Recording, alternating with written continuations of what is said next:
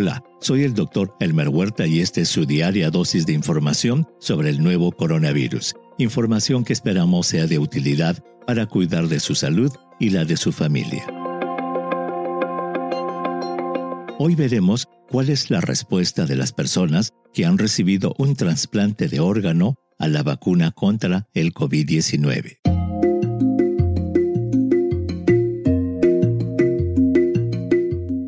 Al momento de escribir este episodio, poco más de 390 millones de personas se han vacunado en el mundo, en lo que constituye el más grande esfuerzo de inmunización en la historia de la humanidad.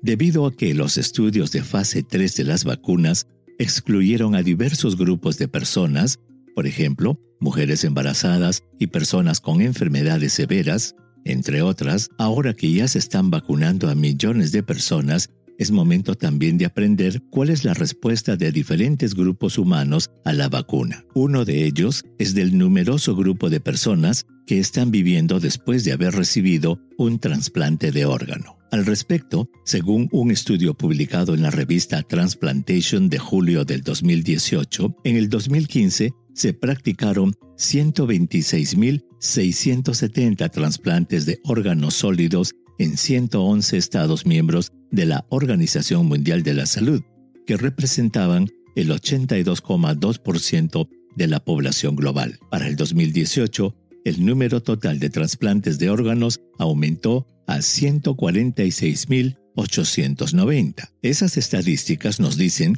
que el número de personas que viven con un órgano trasplantado en el mundo es muy numeroso y que es importante saber entonces cuál es la respuesta de esas personas a las vacunas contra COVID-19. Y la información sobre esto es más importante cuando se considera que esas personas constituyen un grupo de riesgo para complicarse si sufren COVID-19. Un reciente estudio publicado el 15 de marzo en The Journal of the American Medical Association por investigadores de la Universidad de Johns Hopkins describe la respuesta de un grupo de personas trasplantadas a dos vacunas contra COVID-19, las de Moderna y Pfizer. Los investigadores reclutaron a 436 receptores de trasplantes a través del Internet y ninguno había estado infectado con el SARS-CoV-2 al momento de iniciarse el estudio. La edad promedio era de casi 60 años con un rango de entre 41 y 67 años.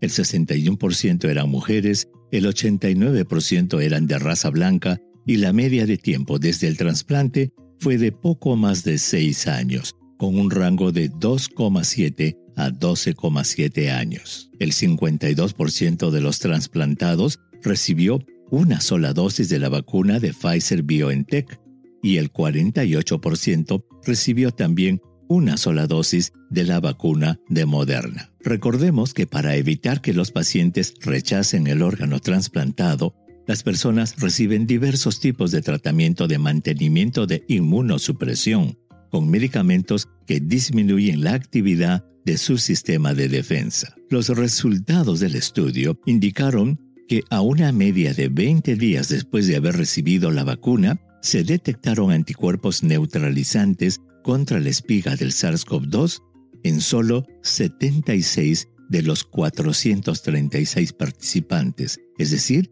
en 17% de ellos. En otras palabras, solo el 17% de las personas vacunadas tuvo una respuesta protectora a la vacuna. Esos resultados contrastan con la sólida respuesta que se observó en los ensayos de fase 3 de las vacunas de ARN mensajero, en la que el 100% de los vacunados produjo anticuerpos contra la espiga del SARS-CoV-2 al día 15 después de la vacunación con Moderna y al día 21 después de la vacunación con la de Pfizer BioNTech. Los trasplantados que tuvieron menor probabilidad de responder a la vacuna fueron aquellos que habían recibido tratamiento con una familia de medicamentos inmunosupresores llamados antimetabolitos y aquellos con edad avanzada. Curiosamente, el 69% de los que recibieron la vacuna de Moderna respondieron con la producción de anticuerpos, mientras que solo 31% de los que recibieron la de Pfizer BioNTech respondieron a la vacuna. Los autores concluyen que los pacientes que han recibido un trasplante de órgano no tienen una buena respuesta a una sola dosis de las vacunas de Pfizer BioNTech y Moderna y por lo tanto pueden tener un mayor riesgo de sufrir COVID-19 a pesar de la vacunación. Con la finalidad de entender mejor la respuesta de las personas trasplantadas a las vacunas, los autores proponen estudiar la respuesta de los linfocitos B y T de memoria y ampliar el estudio para determinar si la respuesta aumenta después de una segunda dosis de las vacunas. Envíeme sus preguntas por Twitter. Intentaremos responderlas en nuestros próximos episodios. Pueden encontrarme en arroba Dr. Huerta. Y si cree que este podcast es útil, ayude a otros a encontrarlo calificándolo y revisándolo en su aplicación de podcast favorita. Volveremos mañana, así que asegúrese de suscribirse para obtener el último episodio en su cuenta. Y para obtener la información más actualizada, siempre puede dirigirse a cnnespañol.com. Gracias por su atención. Chao.